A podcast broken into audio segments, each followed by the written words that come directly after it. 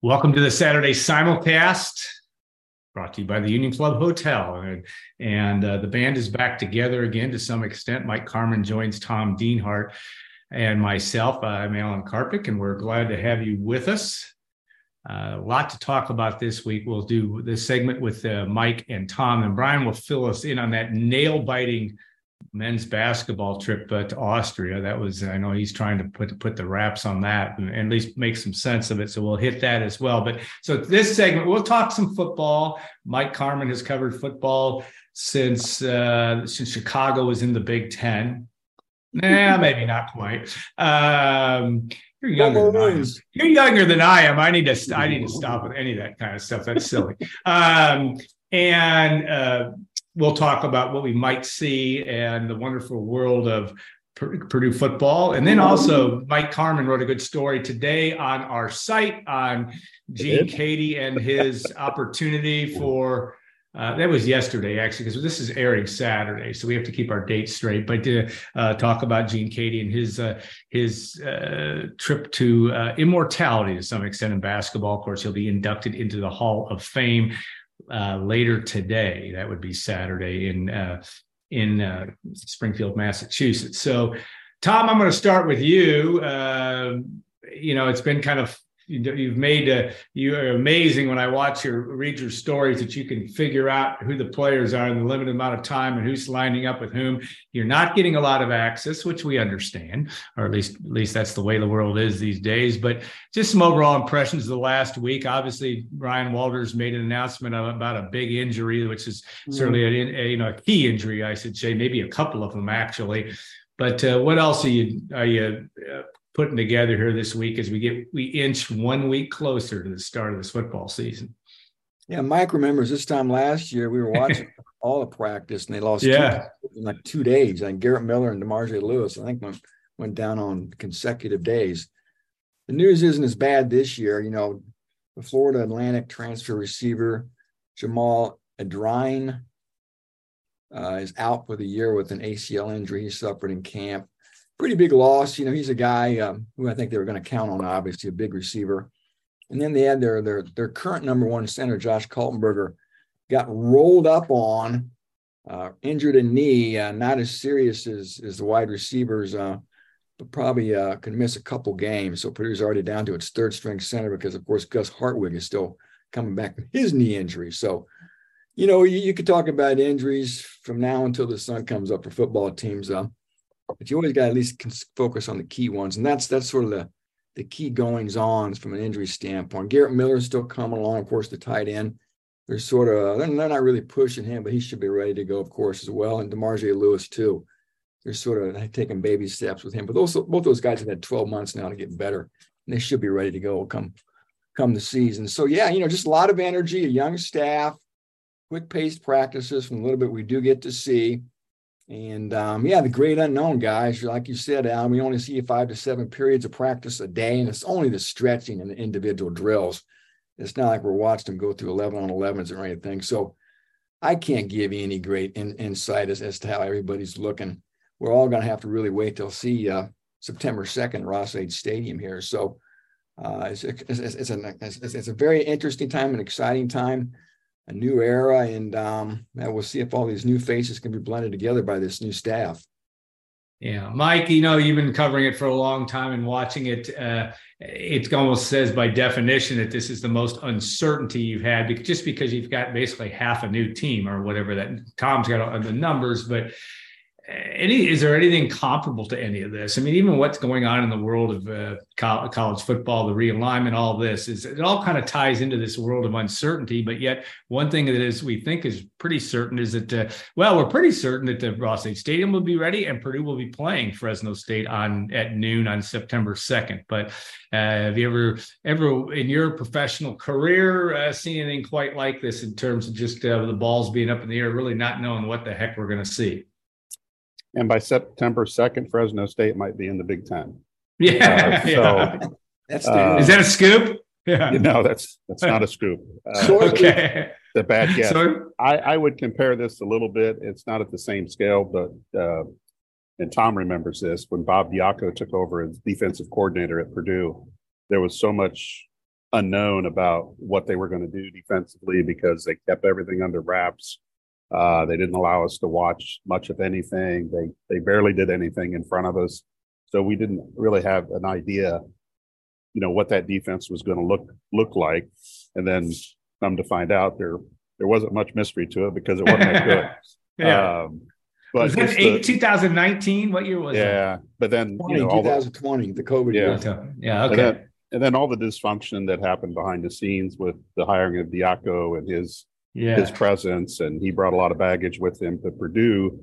You know, the other thing that kind of strikes me about this whole thing, you talked about, you know, we know about Josh Kaltenberger because he played last year and he filled in for Gus the last part of the season and did did a fine job.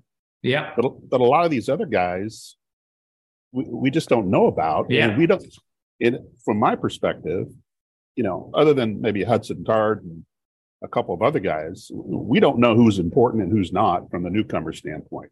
Like, they could suffer some injuries, but we don't know how big of a deal that is because we really don't know where these guys fit uh, into this year's team. Now, after the first game, you get a better idea who's who and who's going to play what.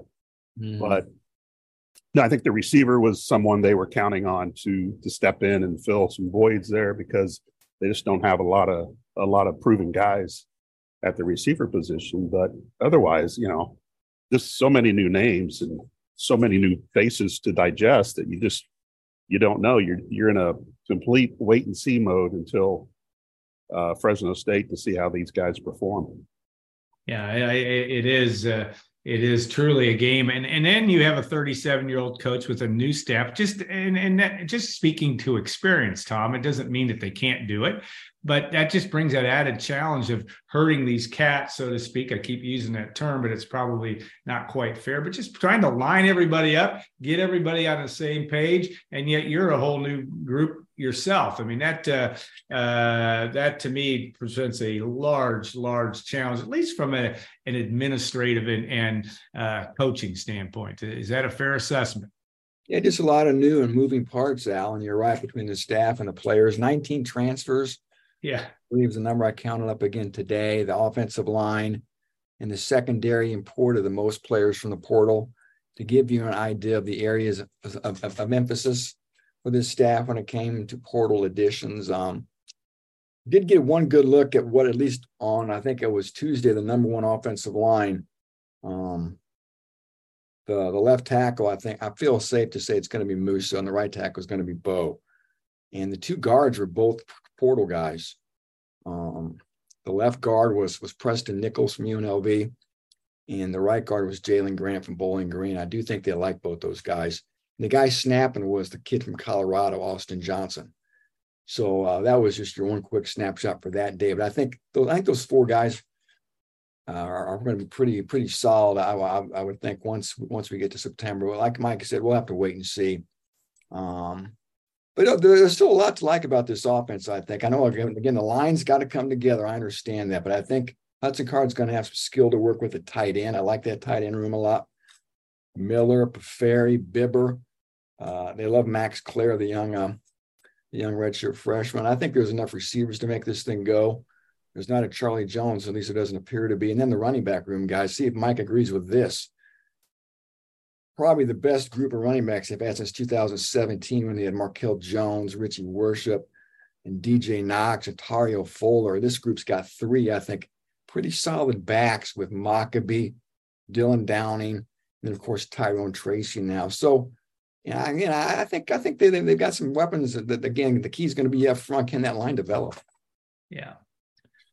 Do you agree with that assessment, Mister Carmin? Well, uh, we've seen those guys. Uh, yeah, so I have an idea. I, I have an idea what they can do. And I thought last year, and we don't know the exact reasons, I thought Tyrone Tracy was underused yeah. Uh, yeah. last season. I mean, he came out of the gate strong, made some plays early, right. uh, but then but then seemed to to to fall out of favor uh, throughout the season. And you know, when we watched him in spring after he had transferred from Iowa, I mean, here was a guy that could do a lot of different things for the offense. Uh, you could line him up at running back, line him up at receiver. He, he was, I thought, one of the top playmakers going into that the last season. But maybe he didn't have a good handle on the offense. You know, who do you make mad on the coaching staff? I mean, there's just a lot of different things you don't. Anything's possible. You know, well, yeah, with that group, every, anything was possible. And so, you know, I hope he gets an opportunity to showcase his skills, because uh, he, he's one of the proven guys on this team that that people know about. And over time, other guys will prove themselves. But he's, you know, to me, he's a guy that you have to, you know, he should be a big part of your game plan week one. And that should be somebody Fresno State really focuses on, too, because of his versatility to line up at different positions and and do things in the running game and and, and the passing game. Yeah, and it's going to be an important thing that Purdue's going to have to, as much as Ryan Walters wants to have a defense that's going to be uh, difficult to deal with, you're going to still you're going to have to score some points and be uh, and be interesting. Uh, that's what's going to be a, a fun thing to to watch. All right, September. This is maybe one of the all-time Septembers, you know, and, and for a number of reasons. One is we've talked at length about the need for Ryan Walters and staff to show they can do this, or to show give give the fan base enough confidence. It, it, there's a lot of hype. I mean, Tom's written about forty thousand season t- or forty thousand tickets sold. Uh, this is a, you know, I, I think that exceeds my expectations. You've got a new, uh, you know, you got the Tiller Tunnel coming in. You've got the north or south end zone. There's going to be some hype on this front end. Uh, what, do, Tom, what does a good September look like for Purdue? I mean, I know wins and losses, uh, you, you could win them all in theory. Uh, you know, you'd be, that would mean beating Wisconsin, the team you haven't beaten, beaten in West Lafayette in twenty-six years. But talk about About the, what that looks like out of the box for Purdue. Yeah, it's a big month. You know, uh, four out of the five games in that month are at home. Um, talked about the opener against Fresno, and they go to Virginia Tech, and then you got Syracuse at night. You got Wisconsin on a Friday night. Then you've got homecoming against Illinois. So that's that's the day they're going to dedicate Tiller Tunnel. So you got to make hay in September. There's there's there's no ifs, ands, or buts about it. Right. You want to make a bowl. I think I think you got to turn the corner from September to October at three and two at the very least. You look at the back half of that schedule, guys, and you got to squeeze out three more wins. You got Northwestern and Indiana, which helps. Where's that third win going to come from? And, you know, those games against Illinois, Nebraska, Minnesota, sort of your peer programs, those are probably going to be the games that decide Purdue's fate. Um, You know, Vegas had, I think, Purdue as a win total at five and a half. Sounds about right, if you ask me. To me, six and six. Hey, man, six and six would be a very good record, given what we've talked about as far as the personnel, the staff, and the schedule, especially. Um, would be a heck of a season just to get to a bowl game. Seven and five, maybe that's their ceiling. Um, but again, five and seven, I mean, would, would be very realistic too. So, um, but again, September, guys. It's going to be probably your make or break month right out of the gate. Maybe that sounds funny to say, but uh, they got to make hay. And again, that opener right against Fresno, very good head coach Jeff Tedford, man, one of the best in the business. You don't want to go to Virginia Tech oh and one. You certainly would like to make a splash in a renovated stadium during a new era of Purdue football with a brand new head coach. So this there really is a lot riding on the line come high noon, September second. Yeah. Well, we know, Mike, some of those – back in the day when they used to play those noon kicks in September, I remember Drew Brees' senior year was about one hundred, one hundred degrees when Central Michigan came calling. Uh, it's going to be interesting because you have you have those night games, but you have your first two games at noon. Conditioning will be an important part of this as as well. But uh, Mike, how do you view that? I mean, is there anything new or different on on the importance of that first month and and making that impact uh, when you're going to be playing four or five games at home? Well, ever since I've been covering this program, it seems like the first game seems to be, especially of a, of a new era, it seems like, okay, they've got to win that first game to kind yeah. of catapult themselves into, uh, you know, the, the month of September or whatever. And this is this is no different. I mean, you're, you're, you know, Purdue is coming off, you know, winning the Big Ten West, so they have some program momentum there. You got a new coach who's very energetic and, you know, for all the things that Tom said, and there's a lot of momentum around the program with the stadium and everything like that, that you want to, you want to capitalize on that um, and just get off to a good start. And it, yes, it's about winning games, but also about playing well too. Uh, you yeah. want to, you want to establish your identity in that first month. You know, if it's going to be a defensive identity that Ryan Walters wants to have, then you've got you've got to do it. Or are they just going to chuck it around and and, and yeah, lean on the lean, lean, lean on the passing game as much as they can? So, um, you know, I, I don't want to. I I don't know what record they need to come out of uh, September. I mean, they need to be you know three and two at the at the worst to really achieve the goals they want to achieve, and that's getting to a bowl game and staying in contention uh, for the Big Ten West. But, you know, they've got to play well. They've got to see how this all meshes together. Um, and, I, you know, that's the curiosity of everyone, just how does this yeah. all come together? And, again, we've been through this drill before with new coaches in their first game. And, you know, we ask the same questions as far as how it's all going to work and, you know, who's going to do what. What's the style? What's the philosophy? And all this kind of stuff. So uh, it's another another first game that that carries a lot of weight uh, for a lot of reasons. And uh, I think people are just kind of anxious and eager to to see what see what transpires. Yeah, Danny Hope, the only one of what Purdue's last four coaches to win his first game, if I'm right, because Joe Tiller lost his first. Danny Hope beat Toledo. Daryl Hazel had a highly memorable performance at Cincinnati. And, of course, that uh, Jeff Brown, which was a memorable performance against Louisville and at Lucas Oil in a very competitive game against Lamar Jackson. But uh, we'll see how this one plays out. We're going to switch the subject to basketball. I'll come back to you, Mike. You wrote a story uh, on Friday at, on golden black dot com. Got a t- chance to talk to Todd Mitchell and Troy Lewis and Jerry Colangelo. All three will be, I believe Colangelo will be there in attendance on tonight, Saturday night, for uh, the induction ceremonies. And Gene Keady, uh, just your sense of, maybe start with Colangelo, your chance to talk to him and what that, uh, what a guy like Gene Keady has meant to basketball. We know what Troy and Todd, they, that those guys have uh, had a great deal of deference to him as, as a father figure, but this is a big deal. He's only the third person in the history of Purdue basketball to get to the to get to the, the, the Naismith Hall of Fame. And when you're on the list with John Wooden and Charles Stretch Murphy, you're on a pretty good uh, pretty good pedestal there. So uh, put that in perspective for us. Well, the words that or the word that kept coming up in all these conversations was, you know, it's it's overdue. Should have yeah. happened earlier. Uh, and, you know, I think the reasons are pretty clear why it didn't happen earlier, because he never he never got to the Final Four. He never won a national championship. Uh, there were probably always coaches ahead of him that had done that. And that yeah. that seems to be the, even though they don't have a criteria, that seems to be the criteria. And these committees change, uh, you know, every couple years or three years. So everybody has a different priority that they look at as far as what is Hall of Fame worthy. And, you know, as as we all know, and every Purdue fans know, that's the glaring omission from Gene Keady's resume is no Final Four, no national championship. Everything else, you know, was Hall of Fame worthy. You know, even, you know, the thing that struck me about Gene's career was he had tremendous success in the Big Ten.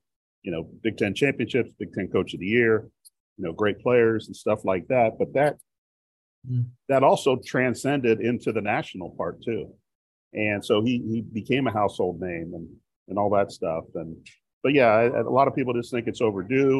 You know, him and Jerry Colangelo, you know, really didn't get to know each other, you know, except probably the last ten to fifteen years. Uh, he's going to be a presenter along with Tom Izzo uh, mm-hmm. for this thing on uh, on Saturday. Um, so you know, they have a they have a good relationship. Jerry was probably a little surprised that he was asked to be a presenter by Gene, not because of anything bad. It's just that yeah, yeah. Uh, he, he was he was a little bit surprised. And as you know, Alan, you got to be in the Hall of Fame to be a presenter, so you have to pick yeah. somebody that's already there.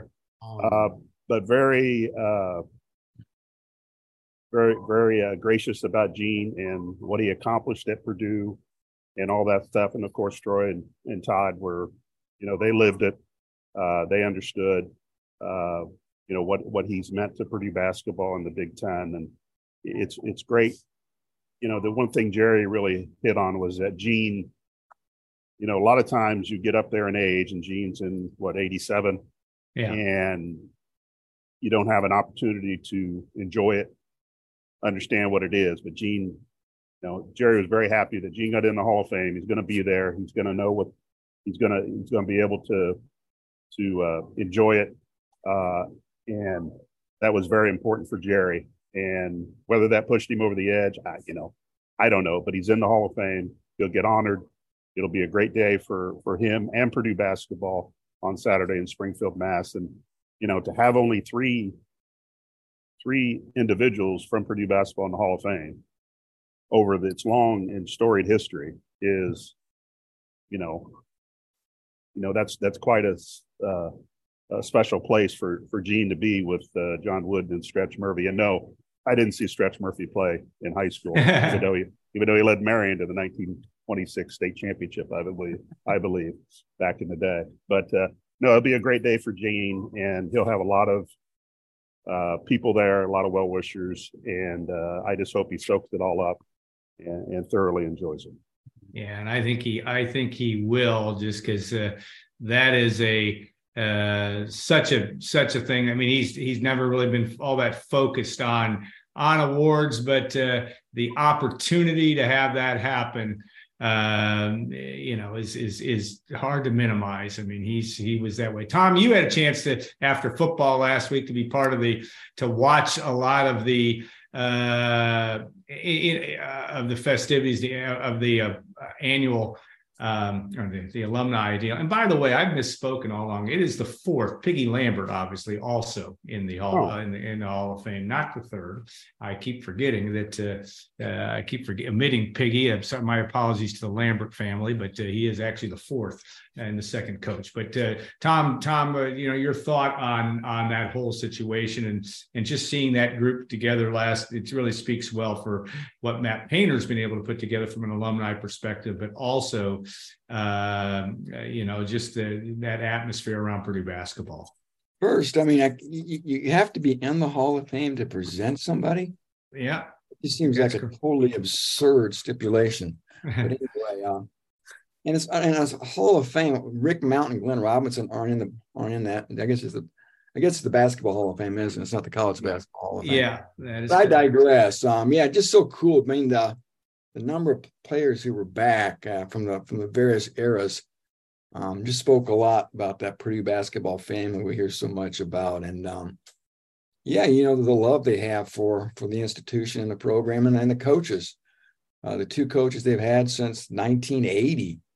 Um, yeah. For forty-three years, Bruce had two two head coaches, and it's it's mind-boggling to think about, and the, the, the lives that these guys have touched, Keady and Painter in particular. And yeah, you know, Keady was was the coach uh, when I was in high school. He was became coach when I was a sophomore in high school, and I remember going over there that first year. Purdue was coming off the Final Four, and and watching N I T games. I saw the program. Yeah. Duke came here. Duke came here with a coach named Mike Krzyzewski. Was in his first. That's right.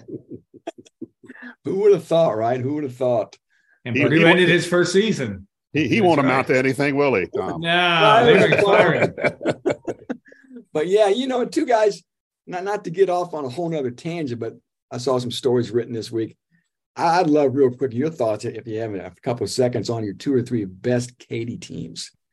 Um, was that eighty-seven eighty-eight team better than the ninety-three ninety-four team? I think it probably was. Um, you know, I love that eighty-six eighty-seven team, too, that, that washed out against Florida and Dwayne Shensis. That team may have been better than the team the next year because they had Doug yeah. Lee. But anyway, it'd be uh, it's always a fun debate. Keady had some good teams. And, uh, yeah, again, those those teams are close to my heart because I was in school, actually in college in eighty-seven eighty-eight, though, for those teams, eighty-six eighty-seven. Got to work with a guy named Alan Karpik. No, that's dangerous. You're like the team bus. Dangerous. To go to some exhibition games at Belmont with Kip Jones and yeah, anyway, yeah. I'm getting off on a tangent. But we had yeah, good dinners though, right? Yeah, it was good. I got a lot of good memories of that era. And your guys' thoughts on maybe and perspective, maybe the couple best teams Keady Keady ever had. Well, Mike, I'll let you go at first. What and I'll, I'll we maybe agree agree on them, but uh, what are your what are your thoughts of his best teams? Well, I, you know, I think the night. I mean, just.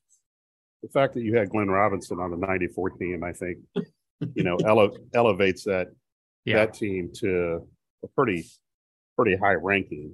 Uh, and as and as we all know, you you know, if, if one of those teams had gotten to the Final Four, that would be labeled Keady's best team. Yeah, but you you don't. But even the the, the year uh, was it two thousand? two thousand, yeah. Got beat, got beat by Wisconsin in the Elite Eight. I mean, if that if they make the Final Four there, if Jerron Cornell does not what, suffer a high ankle sprain, I think I, my memory serves me right, right. then would, would that be labeled Keady's best team because it went to the Final Four when in, in reality it probably wasn't Keady's best, best team. But, I, you know, the ninety-four team, I think, kind of stands a little bit ahead just because of, of, of Big Dog and some of those other Tonzo and some of those other guys on the team, not to, not to uh, discount Matt Painter in any way, but, uh, uh, but the, you know, the, the mid eighties teams are great. I mean, that was a great re- a recruiting job by Gene at that point to get those three guys together and build around them and, um, and, and make it happen the way they did. And I know they, they suffered a tough loss uh, up in Detroit uh, in the N C double A tournament. Um, but you know, I, I, I just kind of, I like the ninety-four team for, for all the pieces that they had, but, um, it is just too bad. Not one of those teams was, was able to, to break through and get, um, get to the Final Four. Yeah, I agree with Mike, though I was not around day by day in ninety-four. It was in Columbus, Ohio, but eighty-eight, uh, boy, they were a fun team to watch, but as it turned out, it was maybe the N B A guys, the Mitch Richmond bank shot. Uh, you know, maybe that was always the adage at the time. You had to have an N B A guy. And, of course, Danny Mandani and the Miracles won it all that year. And yet Purdue could not have had more of a paved trip to the Final Four when you look at it on paper at the Pontiac Silverdome. When you look at Vanderbilt, Kansas, who was, you know, barely got in the tournament. Kansas State, a team of Purdue had beaten by twenty-nine points in the regular season. Uh, Lon Kruger's bunch, uh, and yet the heartbreak of that night uh, will never be forgotten uh, by Mark Monteith and and, uh, and others uh, in terms of uh, the book he wrote on that. But yeah, it, it, those were fun teams and great people. I certainly love the eighty-eight team in terms of just the personalities. They they kind of are the same guys these days when you talk to Troy Todd and Everett.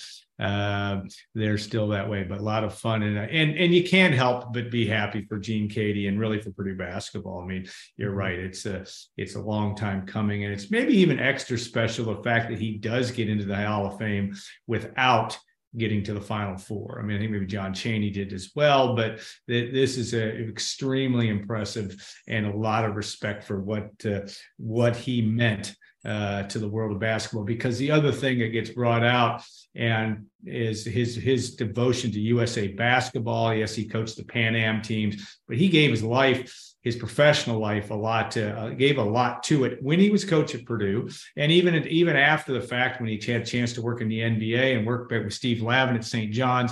Um, yeah, he wanted to still work, no question. But uh, this is a guy that uh, really it, it's a light. If there's ever was a lifetime achievement award, this is it. And and I think that uh, Gene Keady deserves it. So I would on also that, say, no, I, yeah, go, no, yeah, go ahead. I would also say that this is also I, I view it as a as a Purdue basketball program award no as well. Question. Um, yeah. And I, I don't know if you can say that with a lot of other people that get in the Hall of Fame.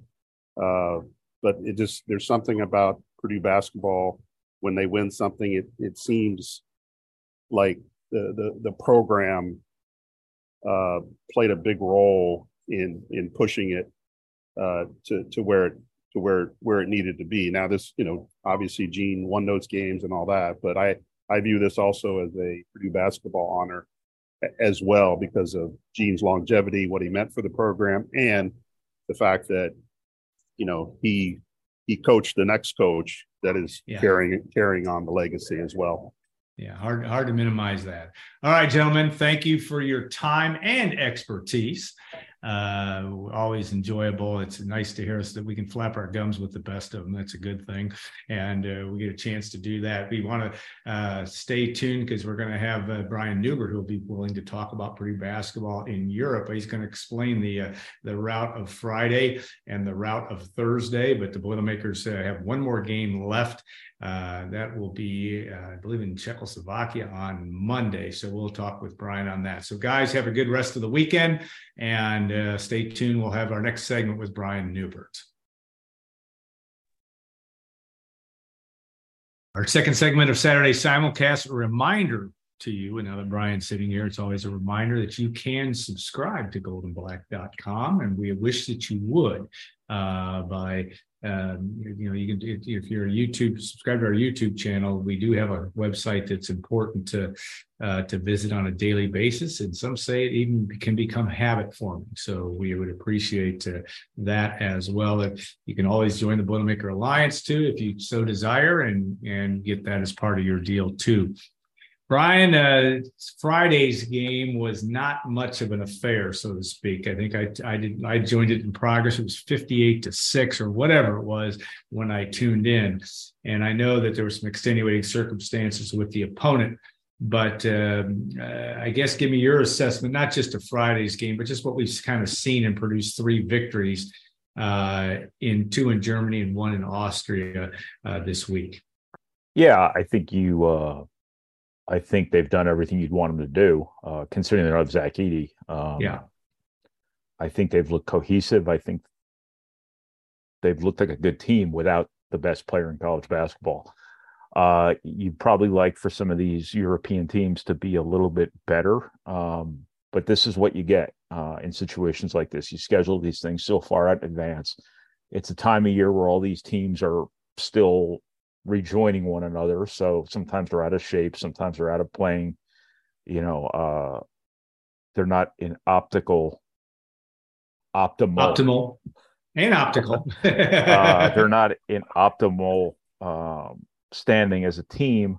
Yeah uh sometimes they don't have all their players, as was the case today with this team Purdue played, whose uh name I already forgot. I, I don't want to I don't want to use team names because I don't want to get them wrong, and I don't want to sound like I'm making fun of our uh, beloved NATO partners uh, overseas. But, um, S K N Saint Holton, but yeah, all right, I'll take. I'll, I'll call fall on this one. Call them S K N. Um, yeah, there you go. That's better. Today, you know, uh, apparently, and I'm no expert on these teams, but I'm told S K N has a number of American players who aren't there yet.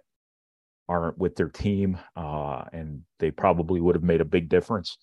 Would they have beaten Purdue? No. Would they have played Purdue within fifty?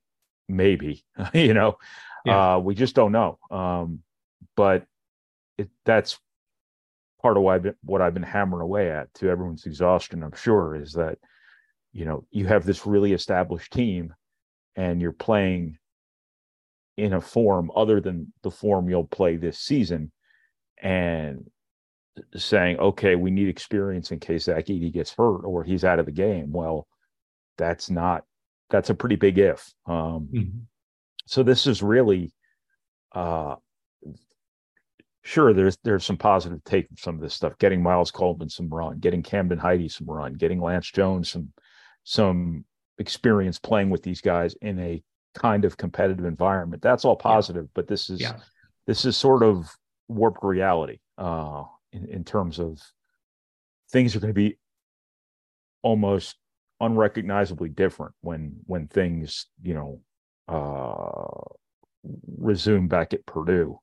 Um but being that this is a team down at its biggest piece, uh I don't know what more you could ask from these guys um in terms of the way they've played, the, the the way they've coalesced together, the way certain guys have occupied different roles on the fly. Uh, Trey Kaufman-Wren has been there, yeah, been kind impressive, of, kind of de facto go-to guy, uh, and he's he's put up numbers every game. He's been really good. Uh, you can't ask for much more, I don't think, from Miles Coleman uh, to this point. Uh, Camden Heide's been good before, you know, he went down today. Uh, came down hard on the floor, banged up his back, should be fine, but it's the last thing you want to see in a game where yeah. you're up fifty at half. Um, but no, I, I think uh, I'm not sure you could ask for a whole lot more than what you've gotten from Purdue. Um, you just would have liked to have seen that game today end at halftime. Yeah. yeah. we weren't we were streaming and, and we weren't paying by the hour, but uh, yeah, that one was a it could have been uh, was over. Purdue got off to a fifteen love start, as, and uh, the rest was history. Now, Purdue plays on Monday in the Czech Republic against B K B R N O or Borno or Borneo. It's not Borneo, uh, but uh, that one will be at nine thirty Eastern time. So we're going to have to get you up that morning on, on Monday to watch that. For that test, I would assume it'd be three thirty Czech Republic time uh, for the Boilermakers. Uh, Uh, final game in uh, in uh, Europe. It's funny, not funny, but they are going to spend, I think, a little time in Italy. You know, all those countries where they are located is is going to are going to be close together. But uh, quite the experience, even just to see uh, Mason Gillis.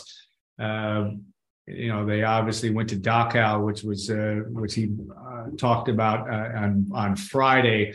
But also the experience of just uh, it's got to be something for those guys, to, for a lot of those guys to have a chance to to walk around some of these uh, uh, historic and uh, as they keep saying, oh man, they go back to thirteen hundred. Yeah, yeah, that's true. Uh, an amazing experience for those guys, and can't hurt from a team uh, uh, camaraderie standpoint, one would think.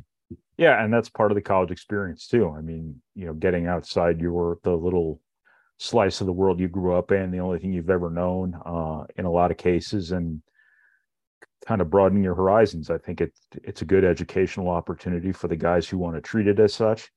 Uh, it's inevitable that not all of them do, because they're, you know, these guys nowadays are so basketball focused that they tend not to, you know, process things going on around them. But for those who want to treat it as an educational opportunity, It, it's right there for them. Um, and even the guys who don't, you can't, can't miss not it. See like the Coliseum when you walk by it, you know, and, um, you still might realize thirty years later, hey, I was there, you know, yeah. um, I, I saw all this, you know, uh, I saw what's left of all this stuff that happened in World War Two and things like that. And it, it's just, it's, uh,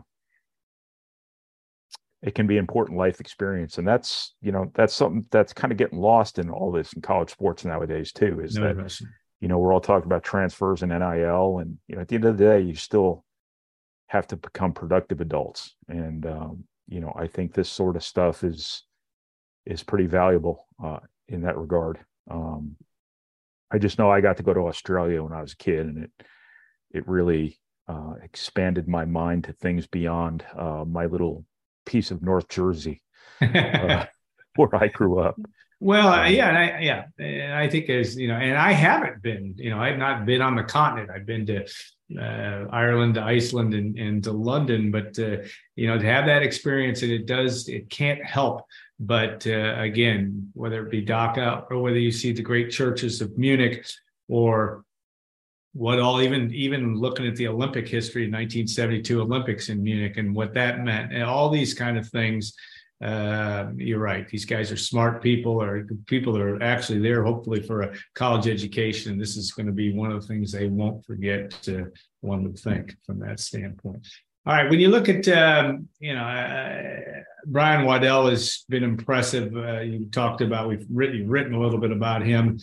And again, a little bit hard to take on what these games are, but what do you, and, and I thought Lance Jones also seems to fit, which we expected. He's, he's probably a guy that's going to be fighting for starting minutes, if not starting time, start for this season. But talk about those guys and anybody else that's jumped off at you, just from an eyeball test to, from what you've seen so far. And then maybe even including back to last Saturday too.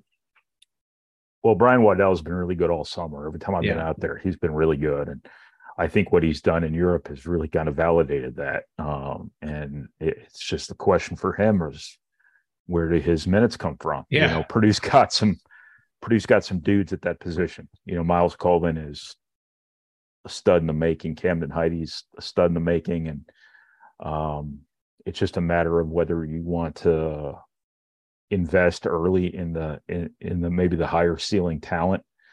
Not that Brian Waddell's not a really good athlete. He is, um, from a physical perspective. He doesn't have the same sort of, you know, presence as those two other guys, but he's a really good basketball player. I think he's past the A C L thing now. Yeah, I think he's he looks like much it. more confident than he's ever been. Uh, that's how he looks anyway. Yeah. Um, and I, I think you're starting to see glimpses again of that player that, you know, Purdue was infatuated with when he was coming out of his redshirt year before he hurt his knee. And um, it's a really good problem to have. Um, yeah.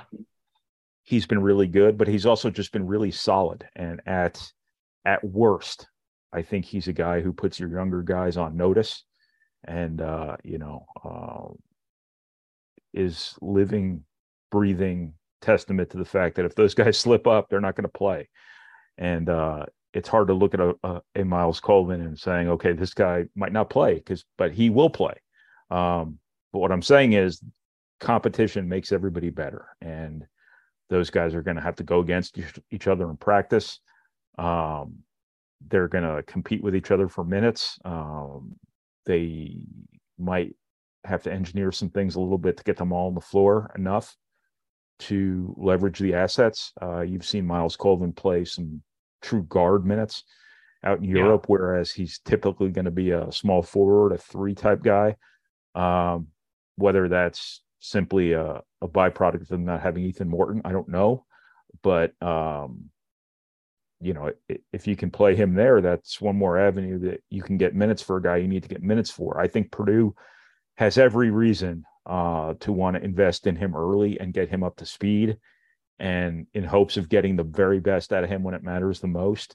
You know, I always go back and say that had had Jaden Ivey not missed those games in the non-conference season his freshman year, Purdue wouldn't have had him his sophomore year, because he would have his his trajectory as a player would have gotten to a point in March where somebody would have drafted him in the first round. I, I think somebody would have drafted him anyway, uh, the way the N B A draft is going in terms of pre-drafting guys.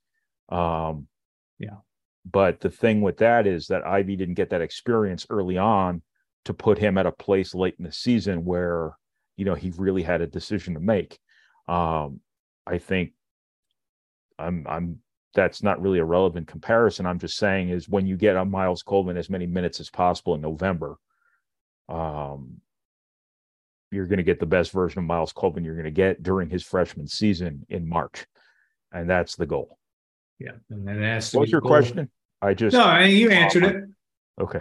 I don't even remember it. So I think you, you completely, it really doesn't matter much what I ask you anyway. You, you're good at just, uh, just talking, but no, no, I, that was, uh, you answered it. All right. I'll throw a, a difficult situation, and, and it does pertain to Purdue basketball. We don't know what's obviously going to happen, but the, the tragedy in Maui, uh, you're set to go out there in November. Uh, you've been out there. Uh, I was there recently on a, on a personal trip. But uh, unbelievable, that devastation. Yeah. And and we don't know, you know, who knows three, four, what would be three months from now, not all that long uh, from when Purdue goes out there, or supposed to go out there, but just unbelievable. I just wanted your, you're a uh, stream of consciousness person in terms of what you see there. You've been to that, been to that island. It's, it's, it's hard to imagine the, the suffering that's going on there, but uh, uh, it's it, and you probably, knowing you, you like to get around a little bit, to seeing the banyan tree in Lahaina, and you've been to places like that. It's just hard to imagine that that city is basically eighty percent gone. Yeah, I've been there twice, and uh, basketball doesn't matter. Uh, yeah, no doubt. You know, that that's one of the nicest places with some of the yeah. nicest, kindest people oh, you'll ever come across. Too. They are out there, absolutely. And uh, you know, it, it's just it's just an awful deal, um, awful, awful, awful deal. That little town in Lahaina, um, really cool little area. Uh, lots of artists, lots of restaurants. Yeah. Lots of really neat trees. Yeah, as you mentioned before, that's where I got on a boat to go whale watching on Thanksgiving years ago by myself, and uh, just a lovely, lovely place. And yeah. just seeing it, seeing it on the news being gone, and just thinking about the however many people it is now who've lost their lives to this is just crushing. Yeah. Um, at some point in time, somebody will have to make a decision about the Maui Invitational. I, it's too early to know. Um, it's hard to imagine it being played. It's also, you know, not outside the realm of possibility that, you know, the event and the community rallies around it. It's I agree. I agree. And, it's you know, possible. Dedicates all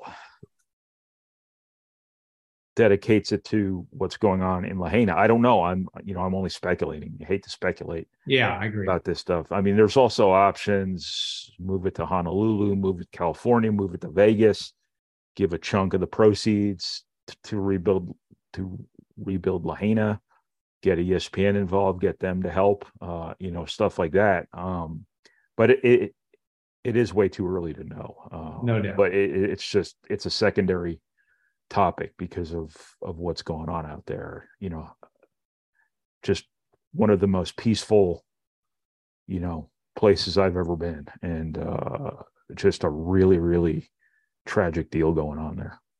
Yeah, I would say in my experience, I've been there a couple of times, and, and again only once recently, but you're right, they're just the friendliest people, and if anybody's going to band together, it's probably going to be them. But you have, like I said, and it's so so new. It's hard to hard to hard to put in it. And you're right. It's almost it's not fair to speculate, but it is uh, it is uh, uh, something of uh, unbelievable uh, proportion. And yet uh, that tournament, you're right. They could, you know, Purdue and Gonzaga are going to play what the first uh, first round of that. Uh, the, the, there's some economic opportunities that might, and again, too early to speculate, but uh, might uh, present itself uh, moving into that uh, that week, which will be the week week of Thanksgiving, right? Like it's, it's what when it is scheduled currently, and uh, we'll see what to see what happens on that front. So, all right, Brian, uh, we'll. Uh, On that note, uh, a somber one at, at best, but uh, yet it is uh, it is what it is, and it's important that uh, I think your statement about the fact that it's just basketball, all this is just basketball. None of it, none of the trips to Dachau or the or the uh, uh, what's going on in Maui certainly take a lot of precedent over this. So thanks uh, again so much for your time, and also the Union Club Hotel uh, for their sponsorship of this. A reminder that you can subscribe to us at golden black dot com. Please do so. Specials going on, and uh, we'll uh, we're looking forward to the start of football season here before long. It's already started, but the games would be nice to get started as well uh, as we uh, go into the twenty-three twenty-four academic and athletic year. So have a great weekend for everybody else. Brian, thanks again, and uh, we will uh, see you next week on our Saturday simulcast.